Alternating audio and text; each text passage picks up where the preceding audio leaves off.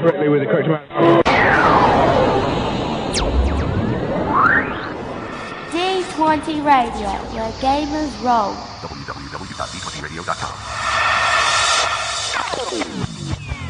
You're listening to Shared Sagas, an Australian RPG actual play podcast. This podcast features adult language and adult themes. Listener discretion is advised.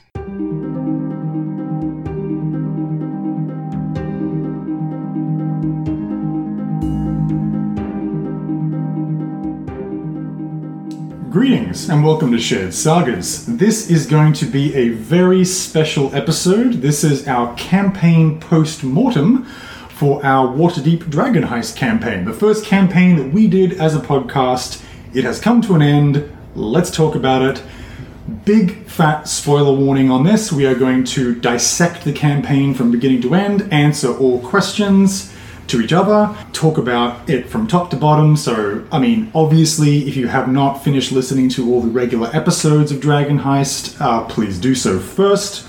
This is your final warning. It'll, it'll be spoiled. My name is Tom. I will be your friendly moderator, as per usual, for this episode today. Let's go around and see who we have here. Hi, I'm Ben. I used to play Lyle Hedgehog. Used to. Still fresh?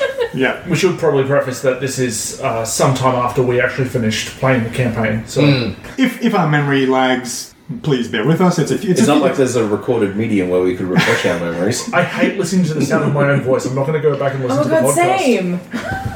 Uh, my name is Mark, and I used to play Hurst, the half orc druid. fantastic. My name is Nick, and confusingly, I played Nick. Great. Hi, I'm Sam. I played Izzy. Yes. Hi, I'm Nadia, and I played Jez, the half elf rogue. Fantastic. So, the first thing that I really wanted to go through was uh, credit and shoutouts because there are a lot of a lot of sources that, that require it. So, I did not run this adventure straight. I d- did not run it just exactly out of the book. I used a lot of really, really great resources that I cannot take credit for. I did add quite a few things myself, but for the most part, I really borrowed very, very heavily from one source in particular, which is the Alexandrian. So the Alexandrian is a fantastic website. It actually got the end the Silver ENnie last year for um, best online content, and it really, I think it deserved the gold. It's it's just it's really really great. Uh, Justin Alexander runs that website. If you're looking for just absolute academic level uh, columns and advice and gaming uh, blog. It, it isn't just like, oh, I'll have a little blog about this. It's like a, a three part sort of borderline academic paper on investigation games and how to run them, etc., etc. If you're looking for a really, really great thing, his Alexandrian remix of Waterdeep Dragon Heist is what I stole a lot of things from because as I'll, as I'll talk about when we go through it, Waterdeep Dragon Heist is, is a really, really great campaign that has a few things that people find tricky to deal with and can could stand from and did stand from other people coming along later and you know adding some improvements and so forth. As I'm sure any published module could probably benefit from, right? But this, in, in particular, there's been some really great work done, right? and his Alexandrian remix, definitely check that out. I also watched a couple of streams of other people, you know, better than me, running this all the way through. Uh, the two in particular that I borrowed some ideas from, meaning I stole from, would be obviously the main one, you know, Chris Perkins and Dice Camera Action. They did their their run through. There's a few things I took from that, like making Jarlaxle French and bas- and basically Pepe Le Pew, because I just I remember watching it being like, huh, okay, why not? which tend to work out well.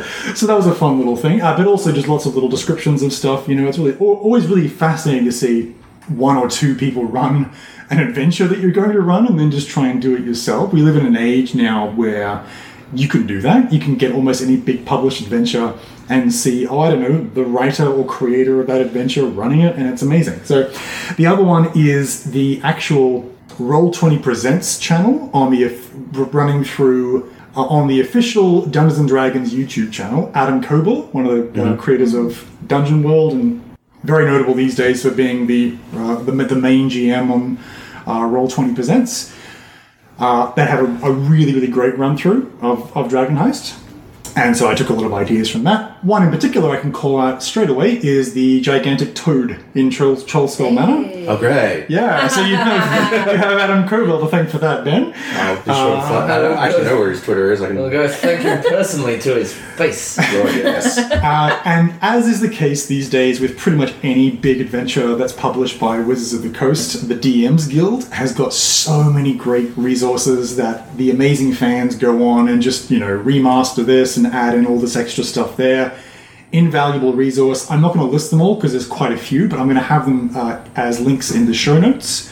So if you're curious about what extra resources and books that I use from the DMs Guild to augment your experience with Dragon Heist, then uh, yeah, check the show notes uh, or just you know do a Google search on DM's Guild for Waterdeep Dragon Heist or actually really any other published adventure. It was the same thing for all of them. Ravenloft, Tomb of Annihilation, they're all they all have great stuff. So let's begin with your initial thoughts. I want to hear from each of you, really, or anyone that wants to you know go through and explain what what was your what was your expectation coming into this? Like, what did you think when I when I gave you the pitch of Dragon Heist? What what did you think it'd be like as opposed to how it turned out? You know, any any thoughts at all? Anyone?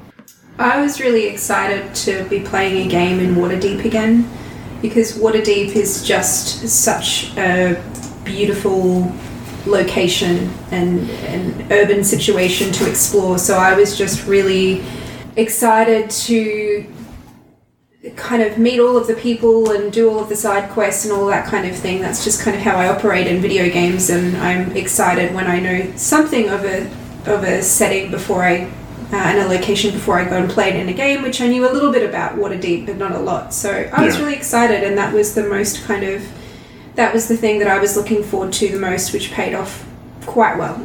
awesome, that's great, Sam. Yeah, I um Waterdeep is actually quite new to me. I'm a newcomer. Nice. So- You, so you, so you, you haven't read Fifty Forgotten Realms novels? No, no, I haven't. Get out. No. Oh, ow, my heart. No. Um, so kind of, um, because I'd heard of, like, I, I basically heard of the characters like Jarlaxle, Sure. kind of peripherally, Right, because I hadn't yeah. read the books. No, no. And so basically, whenever Izzy responds with something, it, responds to something in a confused kind of way, like I don't.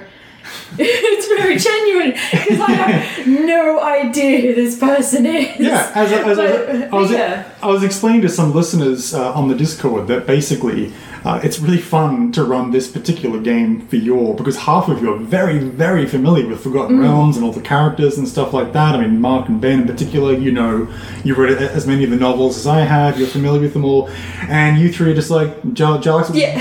what? What's, what's a Blackstaff? You know, Who's this French He has a sweet hat. What's a Blackstaff? Is that like Dresden? You know, it's Yeah, yeah. yeah. And so, Nick, did you, do you have any expectation? You've played in Forgotten Realms before. We've run many Yes, D&D but- games, but not, but you, you haven't really encountered many of the big notable characters or anything like that. And despite my reasonable recall of fantasy series and things that I don't even think I know, Yeah. uh, a lot of Dungeons and Dragons remains quite obscure to me. Uh, For whatever reason, the places I can't. Even, like, you'll often hear me say. Oh, is this the same world that we played with the Necromancer in? Hang on, is this the same world? For some reason, it just doesn't stick in my head. So Right, while I sort right. of will often be on point with like what type of monster it is or whatever, Yeah. it just uh, the whole setting stays very much. So I had no Waterdeep. I know it's a place. Yeah. maybe a game made about it. Or was that Baldur's Yeah. Gate? Yeah. So- some sort of Baldur's heist Gate. involved. Oh no, Waterdeep is the board game that I've played with That's Dash, true. for example. So yeah, there we go. I know it's a place. I have no strong feelings about it one way or another. I certainly don't recognize the characters. No, no, that's cool. I generally, I must say, like coming off an urban. I don't mind urban adventures, but the idea of a heist wasn't particularly thrilling to me at the outset. It's like the Sure. heist. Okay, I prefer my fantasy. I think you know, Saga and Seven Shields. You know, here's an enemy. They have lots of lieutenants. You sort of almost video game style. Got to work your way through. More of the But- epic, uh, the epic. I prefer the epic sway of things, and quite tied to that is also I don't care too much for lower level characters. Sure. I, I prefer I prefer progression. This idea that your character will grow. I guess stats wise, become quite a powerful individual and power gamer in that way. But I enjoyed it all the same. Great, that's awesome. Yeah, I think that was another thing about this particular campaign Uh-huh. was because it, we didn't just go into the heist straight up. It was like No. a, it was a very, we were like we're establishing ties, establishing roots in the city, and you know this big grand, uh, grand urban adventure puzzle sort of thing. You know, it wasn't immediately just you know go in, case the joint, point out all weaknesses, go in, get it, escape. Yeah, no, that's true. And honestly, that is one of the main criticisms with uh, the just the general published version of Waterdeep Dragon Heist is that ah. by default, and look, people will argue about the terminology here. There isn't actually a heist. So, ah. or, or rather, they. So the arguments against that are well, the heist references Dagult Neverember taking the gold in the first place, hmm. or the heist refers to you going into the vault at the very end and taking the gold. But that's that's a dungeon crawl. not a that's not a heist, yeah. I mean, I, Yeah. I- I- okay, if if that is a heist, then so is ninety percent of other dungeon adventures in Dungeons and Dragons. You know, if you if you put it in the title, if you put it in the name, you expect a bit of an extra Ocean's Eleven style setup, right? Like that's what I expected, what most people did, and so one of the things that the remix does uh, with the uh, Stone of Golorr having the eyes and stuff like that is to actually very firmly put a heist or two or three, however many you want, into the game. Uh, I went with one because I, I thought that's enough. Yeah. Yeah, Otherwise, yeah, it'd be Waterdeep Dragon heists. exactly. And then uh, once again, I'd be I'd be a hypocrite. Mark, what, what were your thoughts coming in? Um. So yeah, like as you said, I've I've read a lot of the Forgotten Realms stuff. Like I was reading Dungeons and Dragons Forgotten Realms books. Way, back way in- before you played Dungeons and Dragons. Oh yeah, like back in high school, man. Yeah. Like it was so it was really cool to be able to like play in the space and like to have Hurst sort of uh, when uh, Jarlaxle was pretending to be um, Drizzt. Drizzt. Yeah, to have like that was one part for it. Like a little bit for me, it was hard for me to separate Yeah. player knowledge and character knowledge, which isn't isn't usually a problem for me. no, it's not. But like, it sort of I was on the fly uh, reconciled that by being like, Hurst would be a Drizzt kind of fanboy. Yeah, right. Because you're both you're both uh, belonging to species that are maligned by Yeah. the generic elves and dwarves of the setting. You uh, are both. Well, he's a ranger. You're a druid. You know, you would probably feel a bit of a kinship there. So Yeah, So, but like, there's a yeah. So I was like, oh, that's really you know. But yeah, getting a chance to uh, sort of interact with these characters that I've seen and see the world as it is now in fifth edition. Whereas like back when I started reading these books, it was third edition. Different people were doing different things. Different Yeah. people were. So like, it's really interesting to see that. And uh, out of all the sort of campaigns that we've played, we usually maybe start off in a small town yeah, and then like move to a city and that city is like our base of operations but we keep going and coming and just having a chance to stay in this place and build up these connections with people and like really give ourselves a chance to like flex our sort of role playing muscles yeah, definitely. as Which a- you all did so well, by the way. You you all brought your A game for this one. It was really amazing. Uh, all the compliments that I hear from our surprising number of listeners. I mean, I, we can talk about uh, surprising success uh, uh, of the cast so far, but man, we have more people listening than I thought we, we ever would, even a couple of years in, let alone less than six months. But you, all the feedback I get is, oh, the characters are so great. You you all role play so well. You know, you don't break character. You you know make some really great decisions and stuff like that. So yeah, really great stuff. And Ben, what were your thoughts coming in? You were more familiar with the module conceptually than anyone, I think, in the sense that you did you did you own it? I Or- did not, no. No, okay. But I was there when you and I paid a visit to Vault Games. out Vault. Games. Oh yes. And we were thinking about uh, what the module that we are going to run with. yes. And I think it came down between uh, Dragon Heist and uh, the uh, Rise of Tiamat. Yes, that's right. Yeah, very very different. But uh, yeah, we thought we'd start with this one. It's a bit unusual, and I thought I thought it would uh, because it, it is more role play heavy than a lot of the other ones are. Uh, Curse of Strahd definitely is. We've, already, we've already played that, unfortunately. So the no, the it was definitely a good choice. I think. To, I agree. particularly for a first one. And I'm very much the opposite of Nick. I love heists, and an opportunity to actually play in a heist for me is a welcome thing. Great. It's a very tricky genre to get right, especially in a role play game, because a heist itself, in movie or what have you, is a very formulaic uh, type of approach. yeah. Whereas there's a lot more things that can go wrong, and you're having to improvise a lot more in a roleplay setting. Right. But if you take a look at most heist uh, films, invariably what happens is that the characters, the lead characters, are smart enough to get to a certain point, and then usually by dint of someone else, their antagonist, being smarter, will uh, come up with something that throws their plan out of whack, and then they have the opportunity to outsmart them. So it's really just a, a series of brinksmanship Yeah, that's very true, and it, which in fact is off. i- i- is kind of almost exactly how it panned out with you all as well, frankly. So that, that all sort of worked out pretty good. Um, so that's so yeah, that's expectations as opposed to how they all how they all turn out. Let's talk about your characters. So I, I'd like to go around because honestly, your characters are the real stars here. You're what everyone goes on about. Everyone's got their favorite, but uh, I'd like to throw it open to uh, to Nadia first of all. Uh, Jez, why why a rogue? Why a half elf? Why Jez in particular? Why Nick? We'll get to him. the player or the character? Or both? I've been asking that question for the last 10 years, why Nick. um, so, I think with this being our first aired game and campaign, I just wanted to do something that was kind of really in my comfort zone. I mm-hmm. generally have played, like, I've played half elf characters, I've played rogues, I've probably played a lot of half elf rogues.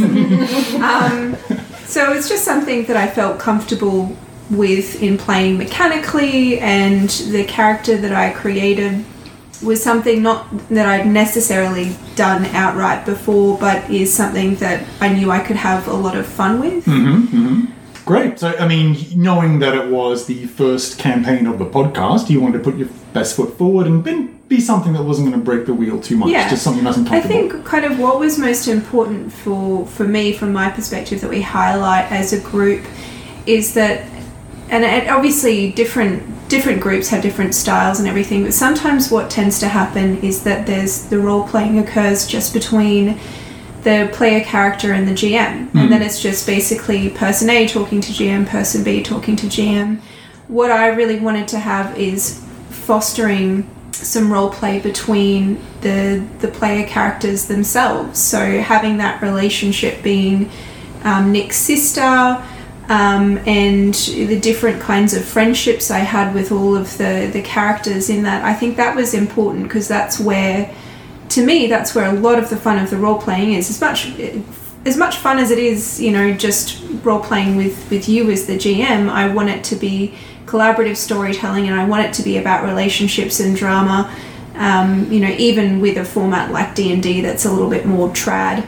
So I think I think that we did that really well. I, I agree. I And definitely I'd think like so. to do that more as well. Like the kind of setup that we had going into it with Nick and I knowing that we were brother and sister and kind of somewhat of our family background mm. and weaving people together like that. I kind of want to see us do that more in, with next games as well. Yeah. Yeah, it was really good to um, because I've gotten a bit of feedback as well. It's just you and Nick have really good banter with each other. Hashtag good bants. Good bands.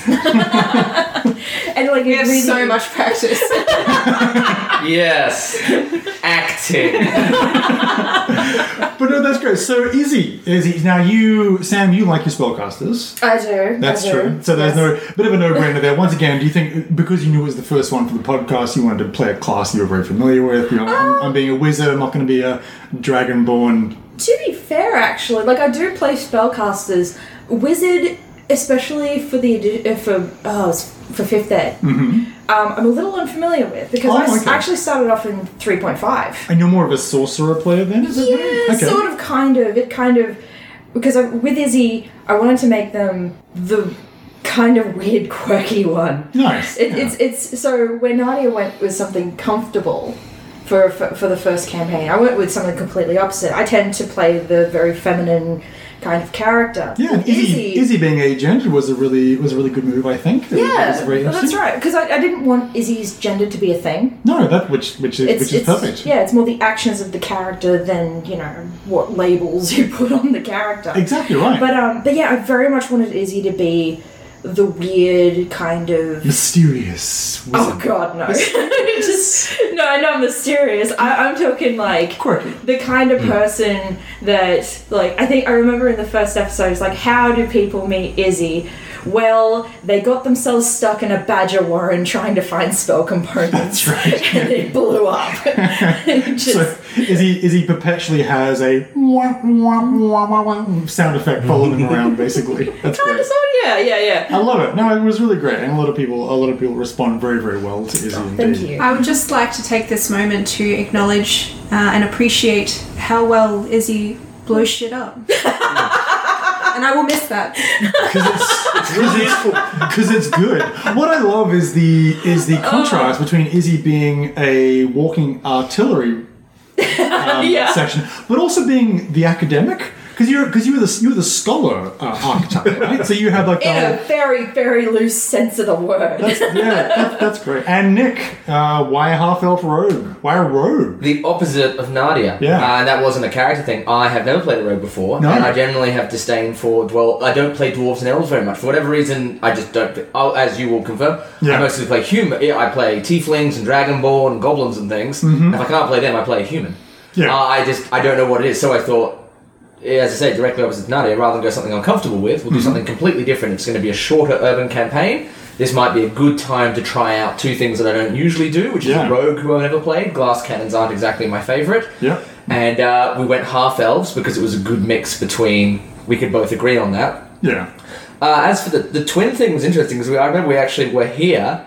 It was an evening event or something. We went on a walk to Coles, just down like two minutes down the road, and we developed the entire Nick and Jez thing just on the walk there and the walk back, and the family tree. And we came back and we're like, Tom, we've got it for you. This is this is what we're doing. Because over half of our audience is American, I'm going to say that Coles is our supermarkets chain. So Like Tesco's. So, or, or It's was not it, like what's Tesco. like, is it Walmart? What's the American? No, Walmart's no, No, we don't Walmart. have uh, an equivalent of Walmart. Don't You can we? buy And, anything. and it's a on grocery. Well, we it's a grocery store. Yeah. Yeah. Anyway, it's just, just down the road. We discussed, we basically riddled it out, knotted these things out. You know, we were both thieves, and that one of us was going to be more aristocratic. We had this idea that had been to.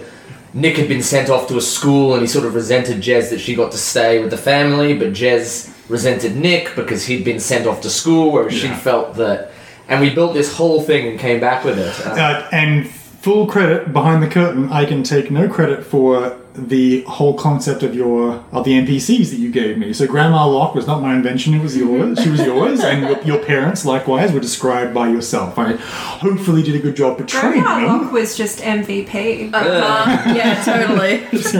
Just like that, like by that last little bit right before the heist, where it's like, well, we need to give this to Grandma Locke for safekeeping. Open the door to the secret hideout. You're just like, she's there. and We all know. it. I didn't even look, you know. Uh, Hurst. So Hurst, people love Hurst. Uh, oh, Hurst. t- talk me about Hurst. Um, so I I spent a lot of time creating characters. Like Yeah. even we get to about a halfway point in campaigns and my ADHD brain's like, oh, I wonder what the character I could play now. so my character creation is always like play a at least a class that I haven't played before. Yeah, have you ever played a druid? No. No. There we go. Yeah. So uh, I've, I've essentially been working my way through, like through different campaigns that you've run before we started this podcast.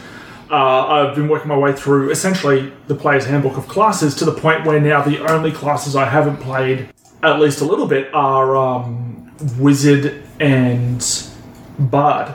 Wow. Okay. So like I have this just, and I create stories for these characters. And there was a point at uh, it's maybe a year or two ago, someone mentioned the possibility of doing like some sort of urban evil characters campaign as like a one shot between big campaigns. And I came up with an idea for this half orc druid who was sort of an urban bounty hunter, sort of like small time gang leader.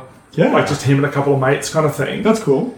And so when we were coming up with uh, characters for this heist, I was like, well, I've got a couple of concepts in my back pocket. You know, I've got this half orc druid, and I've got this uh, wizard concept, and I've got this bard concept. What's everyone else doing? And we sort of figured that out. And then I was like, well, okay, I'll jump in, flesh out the half orc druid.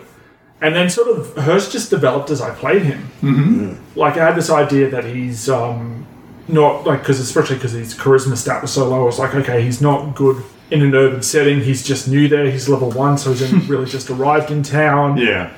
And that really developed into this dude who just he meant well and he wanted to help people, but he couldn't do the whole conversation thing and he couldn't lie. It just it was a really it- Hurst was a really great example of a character who is not good at talking, but you still talked with him a lot and you role played really really well. There's this weird, strange thought that people have that only the person that is really really good at talking, like the bard or whatnot, should do most of the talking, and that's actually not how it works in real life. Like, how many groups of people do you know where the least charismatic person in that group is the one that never shuts up. Like it's just it's one of those it's one of those things where like you know you don't have don't think that you because you're playing the non-talker right the dumb fighter with a with a, a dump stat of charisma that you can't contribute to the role play either for good or for ill. I guess it stems from the fact that we're playing a statist a stats based game. That's true. And the same way you don't get the person Yeah, with you the want eight strength Yeah. to lift the boulder. But the other way, I mean, uh, That's where it comes from. It's not Yeah. right. Yeah. in, in the same way that a ranger or a druid, in this case particularly a druid, is usually like, a city, not interested. I'll be waiting on the outskirts. You do whatever your city life is, and then I'll yeah. come back and, you know, Call me in the forest when you have need of my aid. yeah. And we used to, as a group, just flashing back a little bit here, especially when we started playing with some of the other people many, many years ago, we had that a lot. We had yeah we had the ranger or the druid that would not come out of the forest. refused to go into the city. We'd have the rogue who thought they had to steal from everyone they met. Yeah, it's one, one, Yeah. of these classic the, the paladin that has to tell everyone what to do. Yeah, yeah, we, the had, we, time. we went through all those before most of us evolved as role players and learned, you know, okay, there's subtlety and nuance to this. Ma- making interesting choices in the character, like Hurst not being good at talking, but he has very strong opinions on a couple of things, mm-hmm. Mm-hmm. which meant that like he would pop up and say something. Mm-hmm. Yeah. Mm. Yeah, exactly right. Lyle, Ben, This is going to sound quite less romantic than Oh. uh, a lot of what has been put here. so the kernel of the idea was, what can I do as a player to support other players to make them look good in a heist game? Because that's that's ultimately- amazingly romantic. That's wonderful. No, it's really not. It's, it's a very analytical thing. Okay. Um, but it was. But it was. For those interested, Nick's making the shocked face. Shocked Pikachu.jpg. yeah. All right. So those those of you who have listened probably know that um, I'm a bit more of the rules lawyer type of player, and it stems very much from a position of how I run my games.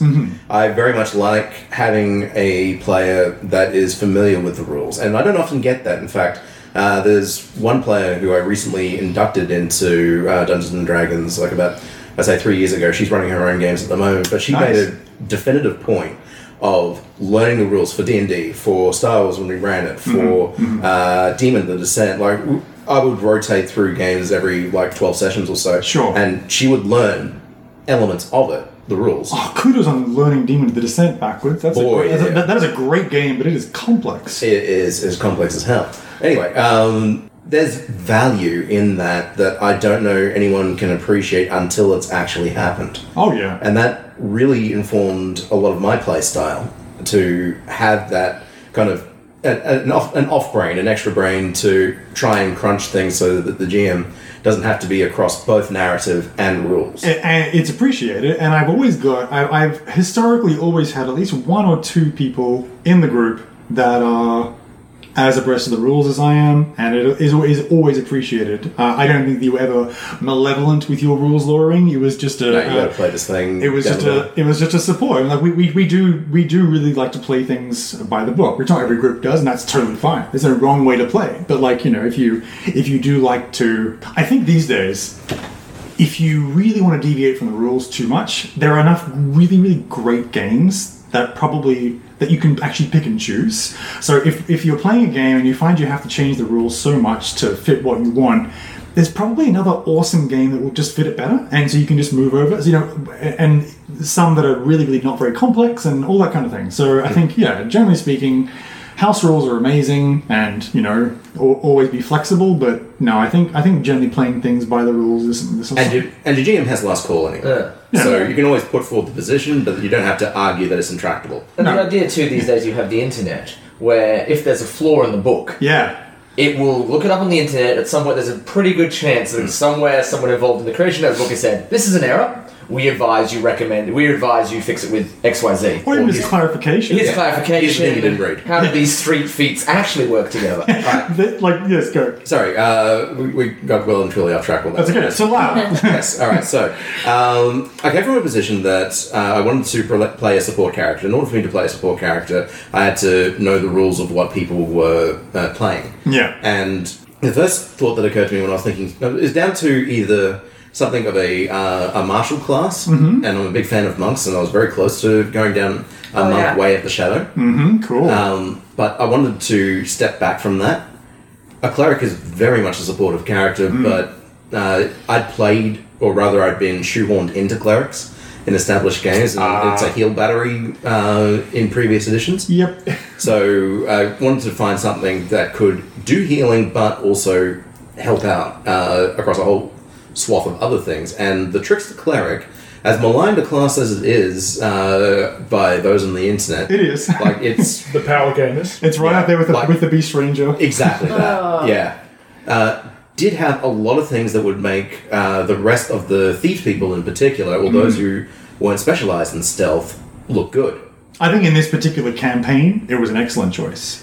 But the but the kernel of the character itself came from the idea that could you know what does a cleric of Tymora uh, look like, and how different is faith versus luck? Yeah. Can you say that it was intended uh, because you had faith in the goddess of luck? Or can you say that you were lucky that you were uh, worshipping this particular god? And the more I thought about it, the more it occurred to me that perhaps Tymora doesn't necessarily just bestow luck at random, but rather looks to provide luck to those who try to make it, who put themselves into uh, these situations, but are also able to manage to, to plan for them, who well make their own luck. Sorry, Sam, you're going to Tymora helps those who help themselves, a little bit, a little bit, yeah. Exactly. And yeah, so, yeah. taking Trickster Cleric, Tymora, Halfling, because that also supports the uh, luck side of things, Of course. and then Urchin, because it seemed to be a strong criminal uh, background, yeah. meant that I could take those three things and then build a story around it, which is how we had uh, Lyle, who had been orphaned due to an unfortunate accident, Yeah. which may or may not have been the result of him being in possession of his uncle's a symbol of Tymora Well, yes. and then it provide it provides me with the ability to use what I know about Forgotten Realms uh, from from the urchin perspective, and Waterdeep in particular. Right, absolutely. No, and I think he was a great support class. And actually, uh, strangely enough, I don't think, in listening back and editing, I don't think that Lara really did very much healing at all. No, really not. Actually, I, I- I think I can count on one hand the- the number of times that you cast the spell Cure Wounds in combat. It's true, and Because- Hurst was all over that. yeah, absolutely. No, it was really great. I think I, I love the thought that everyone put in to their characters. I think they were really well chosen, and not just you know complimenting you all for funsies. You, you. I really truly think that the, this particular cast of characters was really where a lot of our successes come from, or pretty much all of it. You, you worked really, really well together. You know, your. Uh, Yeah, your your interplay and the differences and the similarities and stuff it was all it was all really great stuff there. So so before i open up for just general q&a because i'm sure you have a lot of what the fuck tom questions um, just just just to get some, to give you to fill you in on like the differences right? Because this this remix that we did is rather different in some ways from the core module itself. So, first of all, in the core module, uh, you are supposed to pick one villain out of the four. You, you know, you either pick the Cassalanters, or the Xanathar, or Jarlaxle, or the Zhentarim, and you are supposed to set the game in the season that corresponds with them. So, for example, the Cassalanters are summer, Jarlaxle is autumn, etc., etc. And that doesn't flavor as much as you'd think. I mean, it's it's just the kinds of enemies that come up that come up to you if you do have to get to one of the villain lairs. And by the way, you don't, and that's another big thing as well, is that they they take the time in the module to flesh out all four of these villain layers in really great detail.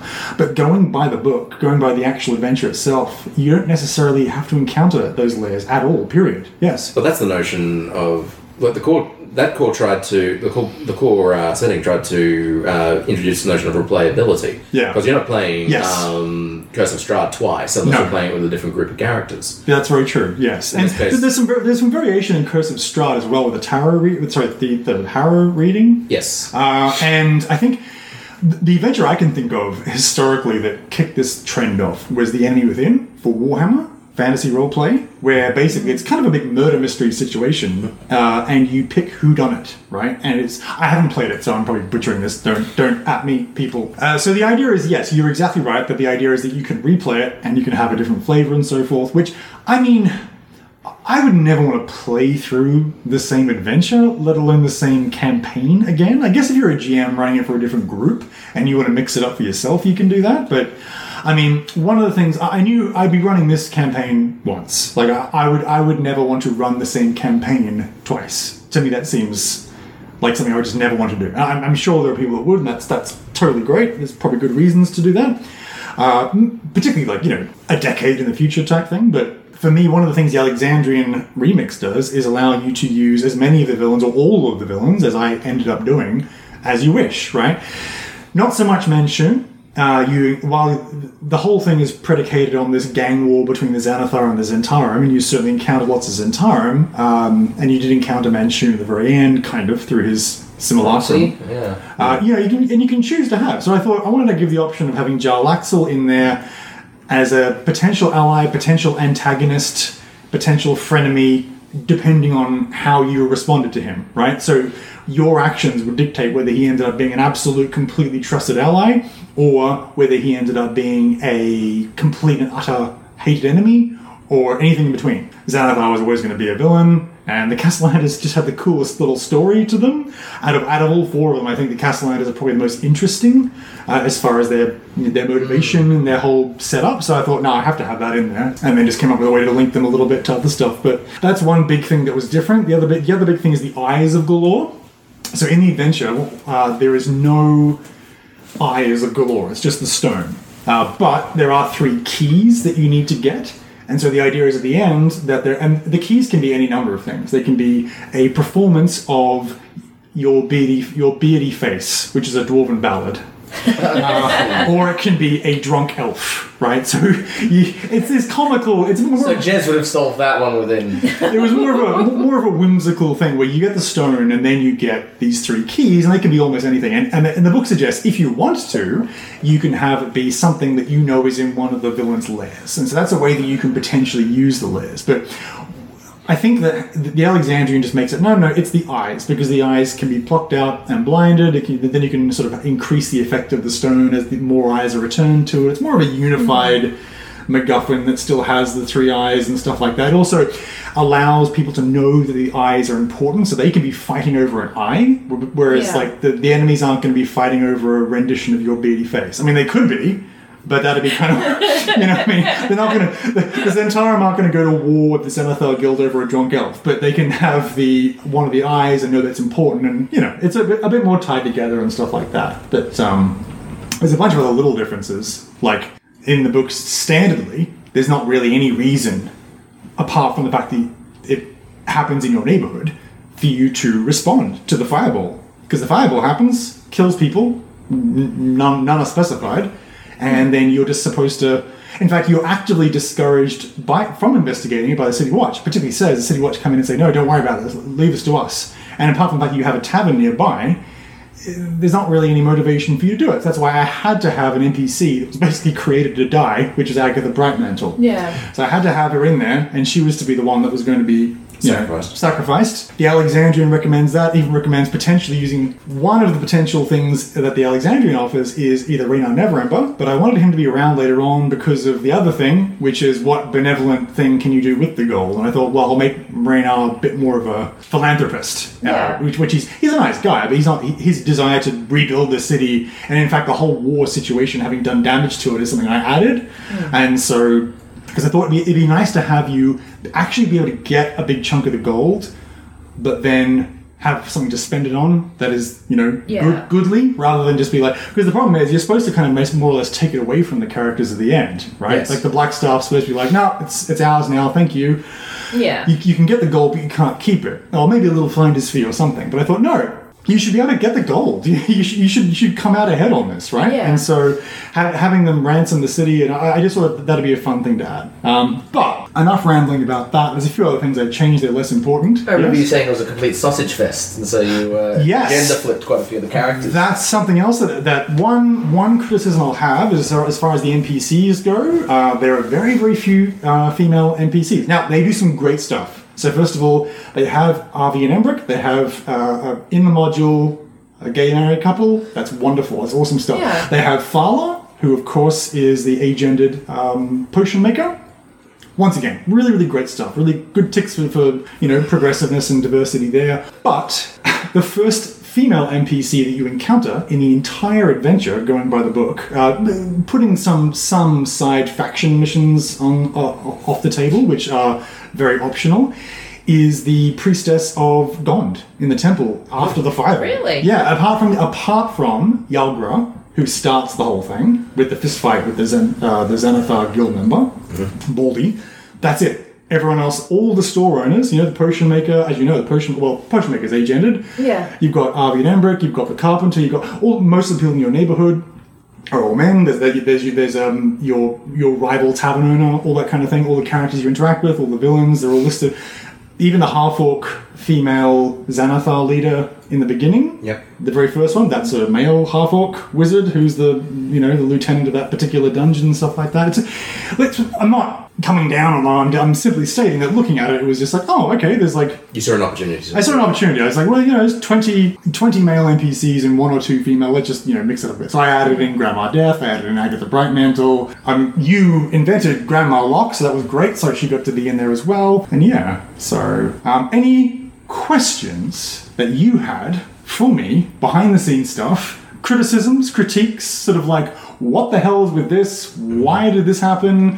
What was the real deal with this nonsense? Anything that anyone can remember uh, for the entire campaign? No, anything? No, sorry. No, that's that's okay. That's The thing is, I get to have a debrief with you after almost every session because Hmm. we live together. So, any questions that I've you know had about the whole thing have, have you know been answered throughout the course of Hmm. Okay. this. No, that's totally cool. Anyone else? Nick, Sam, Ben? Yeah, I just bother you after sessions usually. Yeah, that's Uh, that, that's true. Uh, but certain but certain big secrets I can't give away. Did, wo- did, could backwards hand Kitty Man have ever become an enemy? Yes. I mean, very, very easily. You could have attacked him. Also, backwards. Once again, he's a character I completely fleshed out. His whole, his whole deal, his, Yeah, whole, right. his whole connection with the Cassalanters. In the book, he's just uh, Rakshasa that runs the detective agency, and that's it. He's given a paragraph, and so Seems like he's an interesting character that should have had more. So yeah, and so I yeah I said okay, well let's um let's add something there, and let's maybe try and tie it into the Castle Cassalanters and have him be you know someone that you could just not kill because it's like if he was pure evil, then you'd be like, well, what do we do? We either get the, get the watch on him and get him arrested, and he kills half the watch, and then the Blackstaff comes in, or or um, you attacking yourself and you frankly die because a Rakshasa is a crazy threat for a, a low level party. And when you first discover him, you'll be like level two or three. That's nonsense. So yeah, I don't know. It, helped to flesh out the Castellan a bit. Helped to give you. Oh, most importantly, the, the real reason I fleshed him out was so that you could have that dagger. dagger, yeah, which for was all me, which which I made up uh, because. As tragic as it is, and I, and I get the idea of not everything has to have a happy ending. In the book, unless you actually give the Cassalanters the money to do the ritual, which also involves killing 99 people, their children's souls are damned. There's not actually a way out of that without them doing the ritual. Um, so if you use the Cassalanters and you find out that backstory, there's actually no way to save the kids, period, except for doing the ritual and killing 99, ninety people. nine for Yeah. kids. Yeah, yeah. So I thought, look, I want to have some way that you can do it. It also gave you a reason to, to not do a heist again, but to, to, to have a reason to do kind of a heist thing of breaking into like the more of an assassination mission. Yeah, yeah, that, you know, Kill that Yeah. jerk. And yeah, kill that Stole jerk. his life. Have a have a character that was more. I invented Mamros and Grandma Death so you could have characters you can face because like you don't really have any big boss characters in the adventure that you really should be fighting. Like you should not fight Yeah. Xanathar. You should not fight Jarlaxle. He's like CR twenty five. Jesus, no. He has a, you know, um, his, his armor. He's a, has the highest armor class I've ever seen. He's got like a 25 armor class or something. Oh, at least half my characters have armor classes in the All low right, 30s. but for, for It's monster, your power game, isn't it? yes. To be Anyway. fair, though, Jar- Jarlaxle is A, a canonical character and therefore shouldn't probably be killed. In the same And way. B also is just kind of one of those characters that's like, oh, he gets away with it again. You're No, like, actually- for fuck's sake. what, what the book says is if the characters fight and kill Jarlaxle, then um, our House Baenre just has him raised six days later and he comes back mad. Wow. So- Oh! right on. Because his okay. sister, his sister raises him, right? Yeah. She's a 'Cause he's crazy still- high priestess of Lolth. Yeah, 'cause he's still pretty good. He was- Uh, he's already been sacrificed at least once. Yes. Yeah. All right. Yes. Anyone else? I have questions. I'm sure you do. For the recording, Ben has pulled out a large spreadsheet. First of all, who do you think you are? And as a follow up, what gives you the right? Sorry, please, please continue, Ben. All right, I'll start with yeah, so it's not so quite quite so confrontational, and nothing about this really is. It's just you know. Uh, all right, The first question, probably the biggest question that I have, is going to sound so like banal. Uh, what was Jarlaxle's intent with the voucher for the pen shop? Oh, okay. What was the what was the outcome if I had followed that through? Um, so, so what it was going to be, I will let you know, was going to be that you. I, I wanted to have a token, a particular token that belonged to Carlene. So whatever you got her would be a gift. Yep. I was going to have a scene. okay, there there were two narrative things I was doing with that. Number one, I was intending on having a scene where before you went in for the final heist or whatever, Carlene basically came to you and said, "Hey, listen." Don't do this. Um, how about you just retire? You've made enough money so far. I make a comfortable income as an accountant. I've just found out you're going after the Xanathar of all things. I knew you're involved in some nonsense. Don't do it. Uh-huh. And then have like a little drama scene where if you had agreed to go ahead and still go through, she would, you know, temporarily leave you and like oh. throw the throw the token at you and be like, "Well, then I'm not going to sit around and watch you die." But I thought, first of all, it's a little bit cliche, and secondly, it's a bit of a nagging wife trope that I didn't really want, or a nagging female partner thing. I didn't realize until I had sort of thought it through my head. I'm like, well, no, I'm not going to do that. Um, the other thing was going to be that if you had openly betrayed Jarlaxle and gone down more of the enemy route, then at the end, if he showed up, it rather than have like the kids captured, he would just have like you know the blood-soaked pen and just be like, "Yeah, I suggest you do what I tell you to," type thing. Um, so that or, or, or whatever it is you bought her, right? A book? I have no idea. Yeah, so that was it. Pen in this case. I think it's supposed to be a very nice pen. But Yes, it was not going to be a, a, a- another marker thing. Okay. Because yeah, that was the first thought that occurred to me. Yeah. That it was some sort of device by which Nope, just the, could try. you know, just for those two little narrative beats I was thinking of. Fair enough. Because yeah, I remember I remember Ben being very um, Paranoid about that. paranoid about it. Yeah. No, because this was this was while we were dealing with the um, Shopfirst.jpg.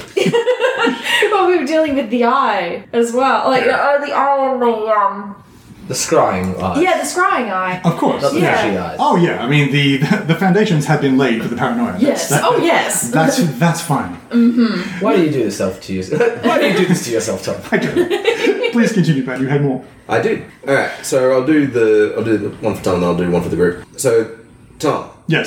one of the seasons could be the Zhentarim storyline. Yes. Zhentarim weren't really as much a factor. They were a f- not even really a foil. They were another uh, means by which that we could take advantage of the war between them and the Xanathar. Yes. uh, and they were a good scapegoat uh, when we wanted to be out of trouble. But beyond um, trying to get into Waterdeep, I'm not entirely certain where how their story manifests. Is there anything you can shed on that? Yes. So so basically, the idea would be that looking at all four of them, I had a choice, and I wasn't sure exactly which way it would go. And I was rolling for stuff behind the scenes to see who actually ended up with the Eye of Golorr. Uh, at the end, either the Xanathar or Manshoon in, in his lair, which is Kolat Towers, which is a very interesting lair. And yeah, Manshoon actually has a really interesting lair. And so I was not, I knew I would have one heist, not two, because it'd be a bit repetitive. And also, like D and D is not perfectly suited to heists; is more suited to you know exploration and uh, combat and so forth. So I thought, oh, I want to have one heist and make it fun, but I don't want to have two necessarily, right? Particularly because the Cassalanter's assassination mission was kind of heist adjacent, at least. So the idea was that they were the one villain that wasn't really used at all, except except to be a foil for the Xanathar. Um, it could have come up if it had worked out that I decided to go with the more interesting lair or the more interesting villain. I went, with the more interesting villain because I, think I find Xanathar infinitely more you know enjoyable and, and weird and fun than Manchu himself, who's just like a, just a really classic kind of slightly by the numbers villain type. So, last question for the group: Do you think that we started off as uh, mercantile thieves, as in like we're in it to get rich, and then change to benevolent thieves, or did we always start as benevolent? Ooh. Well, I think possibly speaking for the two thieves in the group. Jez, Nick. I mean, we were we were always thieves. There was no real uh, question about that. I suppose the morality that we, yeah, We were we were community thieves. Yeah. So we're the kind of people who uh, there's a famous gangster. I don't know if it's a terrible comparison, but kind of people who would kind of give back to the community and function as a part of that community. Mm-hmm. So one of those things where crime is always going to be there. You can you know, do it in a more or less ethical way, and I think we chose the more ethical way most of the time. So I think at first, especially because it was much to do with our upbringing and it's almost like a you know we came into the family business without much of a choice. You know it wasn't a career that we chose it was an expectation of us. Um, You didn't choose the thief life? no, no, the thief life chose us. so, so there's that Very element there where it, it's kind of like, well, that's always what we do, um, and I guess we just became more and more community minded and doing things for When we became a part of the it. right reasons. Mm. Yeah, I'm Marcone from Dresden. Yeah. You know, gangster. For those who are familiar with it, you know, crime's going to exist. Let's have it controlled so there's no co- no casualties outside of you know the necessary like hmm. that. And yeah, I think absolutely. And certainly from my character's perspective, you know, I was putting on the, the face front, the legitimate Yes. front. You know, it behooves you to you know have the community on your side. So when the guards come in knocking, they're like, "Oh no, I don't know what you're talking about." You know, all of that. Yeah. Most organized crime have, have ties to politics and people in power Mm, anyway, mm, and that's kind of the only re- way that they can exist. Organized so crime, yeah. there was always going to be a cooperative element to it. It's not like being a lone wolf thief where you're No. out picking at, picking everyone's pockets and trying to get rich by yourself. It's trying to uplift a whole group of, of people and. I guess we probably didn't play to showing the organization so much as we we could have because what we were doing during this whole stint was more working with this group of people. Yeah, it would have been exclusionary. Yes. When I talked before about hacking and the Umbra and stuff, mm. because only two of us were part of it. You know, to, Yeah. to have everyone else stand around while we go about our thiefy business wouldn't have been. So we made casual references to it every now and then. I mean, again. we also did kind of start an organisation with you guys as well with the scroll recycling program and Yes. stuff well. Yeah. So But that was part great. of our side Yeah, and I suppose that's the thing. I mean, when I when I was listening to it, a number of times where we have solved problems by just generally being nice to people. like it's amazing how well that works. Yeah, it's really it's really great actually. So speaking of oh sorry, go ahead. I'd say, and in the end, it's funny because whether or not intentionally, we sort of in in the end, the idea of Jez ended up on the street very much based in the community, hmm. whereas Nick ended up as in the government as part of you know. The head of the KGB or whatever it was. Yeah. You end up with the extreme versions of this exact thing, you know, Yeah. working in the community and as part of the contact of the government protecting, you know. So yeah, that's that's What about for Hurst and Izzy, who really didn't come into the thief life at all? Yeah, I would say Izzy and Hurst have the were, were the least mon- monetarily focused. Yeah, I mean, Hurst basically, um, he was, he, I think he very much started off as an idealist in that, like, he figured that there are a lot of poor and destitute people in the city and that, like, they essentially need te- needed tending to, like, hmm. plants. Yeah. Um, and money was a means to an end for him. Like, it could get him access to plants that he could grow and then turn into food that he could give to people and this and that and the other. Like, he, but he was also okay with taking money from the wealthy mm-hmm. mm. Because he sort of, like, he didn't trust laws. Like, he was very chaotic good in that he thought that laws basically existed to let the rich unfairly manipulate them in their advantage. Yeah. So what Yeah. what what law there is doesn't necessarily equate to morality Yeah. or ethics. Yeah, yeah, yeah, yeah, yeah. He didn't think. Yeah, exactly right. Like he didn't think that law had any kind of ethical standing, so he was absolutely fine. Like Yeah. as long as it was not like you know leaving people destitute Yeah. Yeah. and it wasn't like it was always it's sort of like it was just he was always punching up not yes. down Definitely. like it was never like get as much money as possible. He and he wouldn't have done anything. Like you could just see someone delivering like huge sacks of money to Hurst, Yeah. and him just sort of standing there awkwardly with them, being like, "Well, I guess uh, I don't know what to do with this." yeah. Exactly. just like awkwardly hand it to somebody else. Just like, can you just take? I don't know. do stuff with that. What about what about Izzy? Um, yeah, I think with Izzy, money never really entered their mind. Unless it Really, could it get was- them more knowledge, you know, or Exactly. No, here, here's here's the thing about Izzy. Like, and I I think I kind of wanted to instill this in the character. I don't I don't know if I did very well in like exhibiting it or anything like that, but it was very much I wanted Izzy to be kind of like the magic, the magical world version of like Steve Irwin. Actually, yeah, no, I, I can see that. You know, Yeah. very sort of excitable about things Yeah. and fascinated with all the magical creatures that they encountered. That's it, Yeah. because the the how Izzy is different from any other wizard that you might encounter, and I think they still didn't sign up with the Wizards Guild at the end of the campaign. No, that's the funniest thing. and so um, They have rules, and Izzy doesn't really believe in those. And I, I just no, assumed you ran off with Volo anyway. well, yeah, essentially. But uh, like, uh, like they, it was basically they're they're excited about any weird thing that they Yeah. encounter. Any normal Because it's like, oh my gosh, this is an awesome thing. How is that? How are you guys not excited about this? That's great. No, You that's, know? that, that, that's, that absolutely tracks. It's absolutely like tracks. you get this kind of like visual of like a little gnome gesturing at a huge like at a, at a Dragon. dragon, and it's like, look at this! Yeah. Is this not cool? That's amazing. And it's even better to hear the dragon go, "Oh, you're awesome too!" That's right. Yes, fine. Actually, yeah, is, was Xenophon and also uh, your Betty White uh, wizard your creation? Uh, those those characters are not, but they're not described really. Uh, Xenophon, Xenophon is described as basically just being, I guess, uh, cheerful and talkative.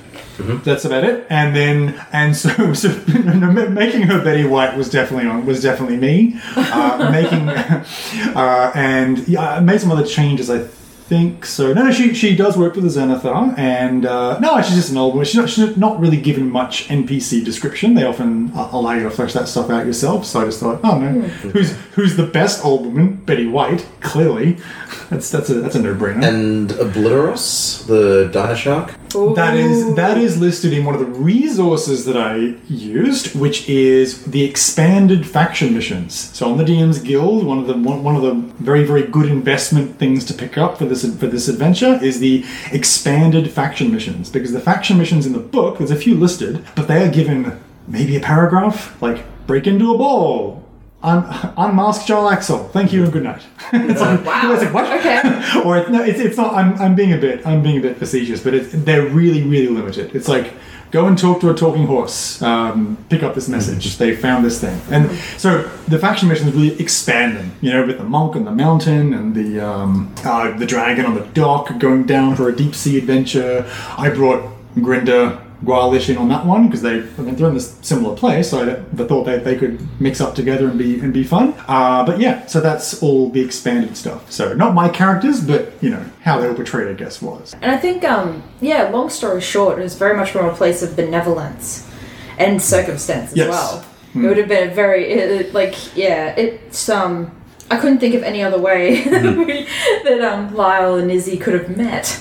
Well, that's the, and that's the trick of it because uh, normally I play characters as um, straight men, uh, which is not so much as, as in like a foil to the more um, offbeat characters. So Sure. I feel like on occasion you need to have someone that you can bounce that off. Yes, that's true. That's And it was true. Next time you play the lunatic and I'll play the straight man. Let's do it. yeah, you are. Yeah, let's do it. I want to see. You're capable of playing the straight man. Oh, we'll see. Maybe. We'll see. see. now, I want to get everyone's favorite moments. Ooh. all these I had one. Okay, I want, I want Specifically for or this now. anything. And this is this would be a nice time to I compliment do know what it is. everyone. So you know, um, anything you really liked about what uh, Izzy Hurst did. Anyone Yeah. else want to go? I've, I've definitely got one. Excellent. Mostly just because it was discussed recently as well, but I absolutely lost my shit watching the interaction between Hurst and the Xanathar. just like the whole thing So where it was just like, oh yeah, of course you you wouldn't own a person. He's like, oh no, I own plenty of people. just not Ziggler. I just that it was it was so awkward and so uh, yeah that, that got a lot of compliments because that, that episode just dropped a couple of weeks ago and that that, that just that, the whole fish hus- husbandry conversation. oh my god, yes. meanwhile beautiful. meanwhile in the background Jez was fucking around in the tank glowing Yeah, we're all just. that whole scene yeah. Hurst is trying his best not to tell, like, because he can't. He knows he can't lie. Yeah. It was so much fun to do as a play, just because it's like, how can I get through this conversation without making a deception check?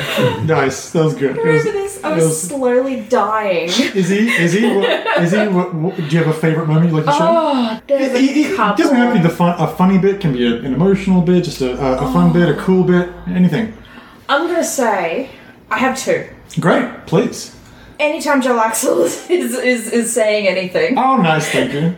Yeah, yeah, yeah. Um, He's a fun character. He's a very fun character. and I, oh, and the um, the other bit, it's not exactly a good moment, but just the the the the, the fireball Oh, when it right. went off the fireball scene. Mm, basically and, and just going into the aftermath and, and like we were talking about the fireball scene earlier Mm. and i think our characters probably would have helped regardless I. Yeah, I think so, but you know. but just ha- seeing agatha oh you know in your mind's eye Sure, seeing no, no, agatha I get it. I have a very Yeah. vivid imagination. I, I see. I see shit. Yes. and just um and just seeing agatha agatha's remains protecting oh who was it That was one of the kids. It Yes. one of the kids, It's a deaf um, child.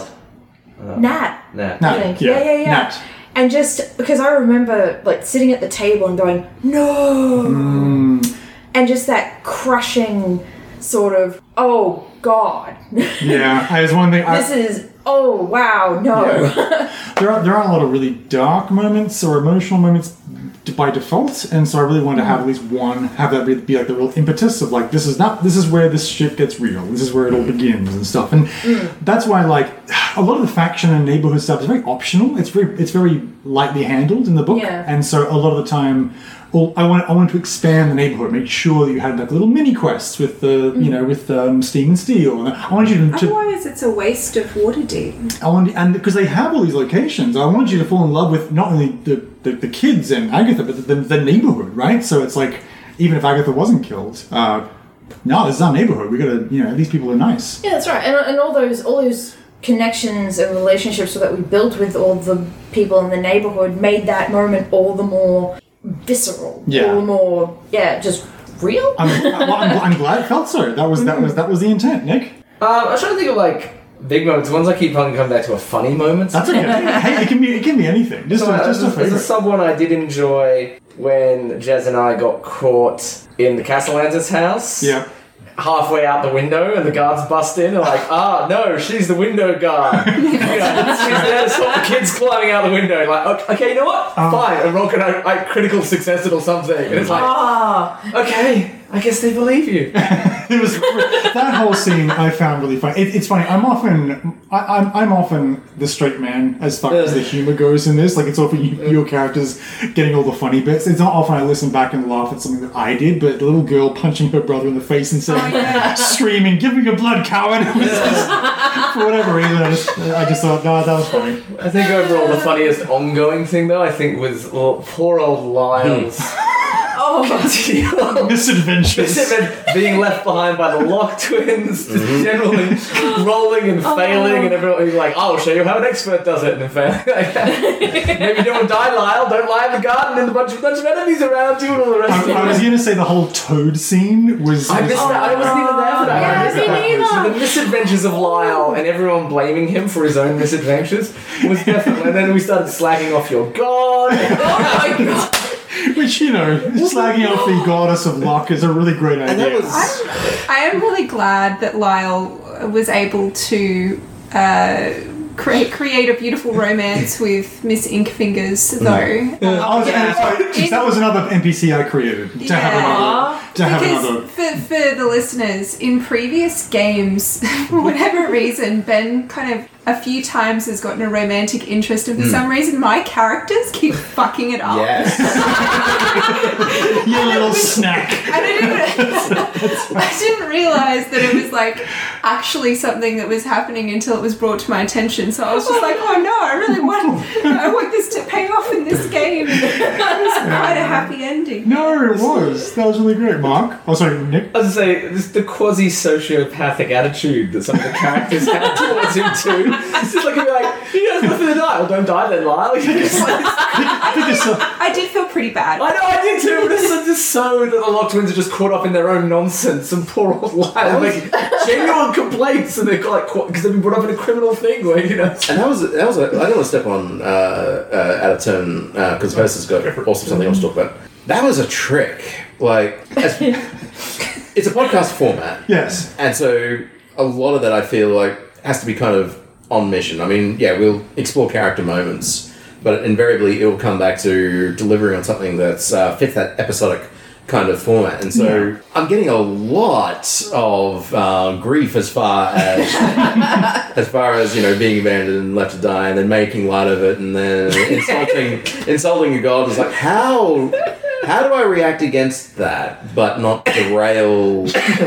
Not do what Lyle would actually would just say fuck y'all and leave. Yeah. Basically, yeah. I get it. Offling out. Um, so yeah, um, trying to make his displeasure known in a way that didn't necessarily invite further um, Ridicule, ridicule. Yes, exactly that. Um, opprobrium, animus. yes, all of those things. Other words too. Trying to do that, and I was like incredibly touched, both uh, you know as a player uh, and also like manifested through uh, Lyle when uh, Jez and Nick set up that romantic Oh, yeah. that date. That was really beautiful. apology. Yeah. That was cool. That was, that was a really a really lovely thing. Yeah, I remember you guys came to me about that and said, "Oh, can we can we do this thing?" Oh, of course you can. That's awesome. So You just sort of see still- the lock to it, just being like, look, we feel bad. Not too far The least we can do is get him laid. I walked on him before. He was rocking backwards and forwards, crying. That was one of my favorite ongoing jokes. Was like, especially the characters like uh, the Locke Twins and Hurst, who like is not smooth but completely separates romance from sex. Yes, yeah. Watching Lyle and Ink Fingers just slowly like, just being like, why aren't you kissing already? Oh my god! Yes, I get the but kiss, Kiss, kiss. So Hurst, favorite favorite moment. Uh, I think moments. there's, like the, the the little ways that like little running jokes kept popping up, like like like the toad thing. Because I think I decided in the episode that had happened that uh, Hurst had a bug up his uh, bug up his neck about the toad thing. Because Ink Fingers was like, "Oh, you saved me, Lyle," and Lyle's like, "Yes, I saved you." He sure did. Hurst is off in the background, just being like, "He was dying." And then you decided to make him try and make him more dead. They tried to make you more dead. You were already dying, and Hurst just needed to get the toad out of the thing. It just happened that Wall of Force does push back damage as well. You were fine. You had somebody pushing your fall. That's great. Any any other any other um, highlights? Oh, sorry. yes, go for it. Uh, do you want to finish your thing, and I'll do my Yeah, thing. I was gonna say that like another one of the like the running like little things that just popped up was like Uh-huh. uh, Jez's complete inability to roll for seduction. Oh, yes. Oh, the castle, the castle. Oh god. Several critical I fails. think I think it's really good because in this situation, like What was the other question? she she just she just reflects me in this way that she's just really fucking bad with women. It's just fine with um oh with what's his face Joe with- Axel. With Jarl Yeah. Axel, but was just just fucking terrible with women. Never en- ended up following up on the hot pirate or anything like that. She's No, just yeah. useless bisexual represent. Yeah, I followed up with the hot pirates. Oh my god! She got one of the locks. It's got that real disaster gate kind of thing. Like you're trying to be smooth, all of a sudden you're just putting your elbow in the soup and just like, let me pour you a bottle of wine, splashes it in your lap. Break a finger or dislocate it in this case. That that was the question that I was going to ask and forgot. Yes. Um, so, uh, Lady Cassalanter uh, made an invitation to Jez uh, for something later that we didn't end up getting to because, you know, uh, sacrifice and then the law. Uh, but it was quite clear that there was malevolent intent involved. What was uh, what was that going to be? Oh, she was straight up going to kill you. Yeah. So she, she was going to she was going to uh, essentially test the Midnight's Tears on you. She was going to give you a version of it that would take effect pretty much immediately. So not Just- midnight at all. No. So so basically, just to make sure, because it's so important that the real poison would work, it's fine. She ends up doing it on a chambermaid instead. It's fine. Ah. Ah. Thereby for the grace of Tymora, then. Indeed. Indeed. So yes. All right, and I had one. I had my uh, favorite bit, which Yep. uh, loved you know loved that thing but um, the one that came back to me and I had the pleasure of listening to it fairly recently when we're in the um, the afternoon tea con- lunch conversation with the castle Cassalanters and Nick Locke just basically tumbles the whole uh, bloody uh, plot that they had regarding their kids Uh, in this Sherlockian moment of being able to put all the clues together and then just recount the plot straight for them That's right. and all of us were just agape and then we, and, and we checked. It was like, how much of this is meta knowledge? Is he? It's like, no, it's not. It was just like all of them were just clues that had been placed in game that Nick Locke put together, and because you had the uh, investigator um, archetype for your rogue, Yeah. it Oh, made yeah. perfect sense. Yes. Th- Just to have this, you know, this straight up Conan Doyle moment That's right. where you tumbled. I'm glad you've all joined me here today. Oh my god. No, it was a it was a genuine piece of clever that left me both in and out of character flawed. No, it was great. It was very good. Actually, I remember listening to that recently. There, there, there, there's just so many. There's just so many things that I liked about what everyone did. I just think that just as a general thing, you all just had the perfect balance of really t- being in character and taking it seriously, but also having the occasional meta commentary that just cracked me up so hard. But um, yeah, anything you didn't like? Let's finish on a negative. no, any, any, Right, I'll- Airing of grievances. any Don't feel bad. we now begin any any any any criticisms not necessarily of myself or it can be but like the module itself or the, the way it's done either either I think with the twin thing was I would have been better off without a twin. I think just I, If I pulled too much focus from you.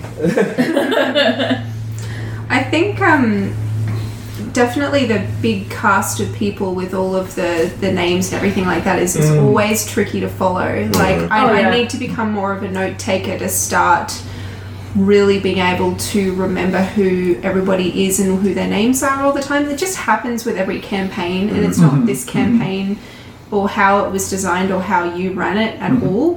It's just sometimes hard to do as a player. I had two pieces of so as much as it, we- we've had a lot of really really great listener feedback and it's all been really really positive which is lovely um, but I, I as I always ask on all of our things you know Facebook Discord you know any constructive criticism please you know I love it uh, the two pieces of constructive criticism that I have had which I agree with both uh, one was that exactly as you're saying uh, particularly in the first it takes a couple of episodes for you to get who everyone Yeah. is next time for our next campaigns, we need to have a little episode zero where Yeah. we just introduce each of you and the character you're playing in some detail. Kind of like the way we do, you know, at the beginning of the game, at, really briefly, but just really be like, okay, this is Ben. Ben is playing blah, and this this is the situation with blah, and also.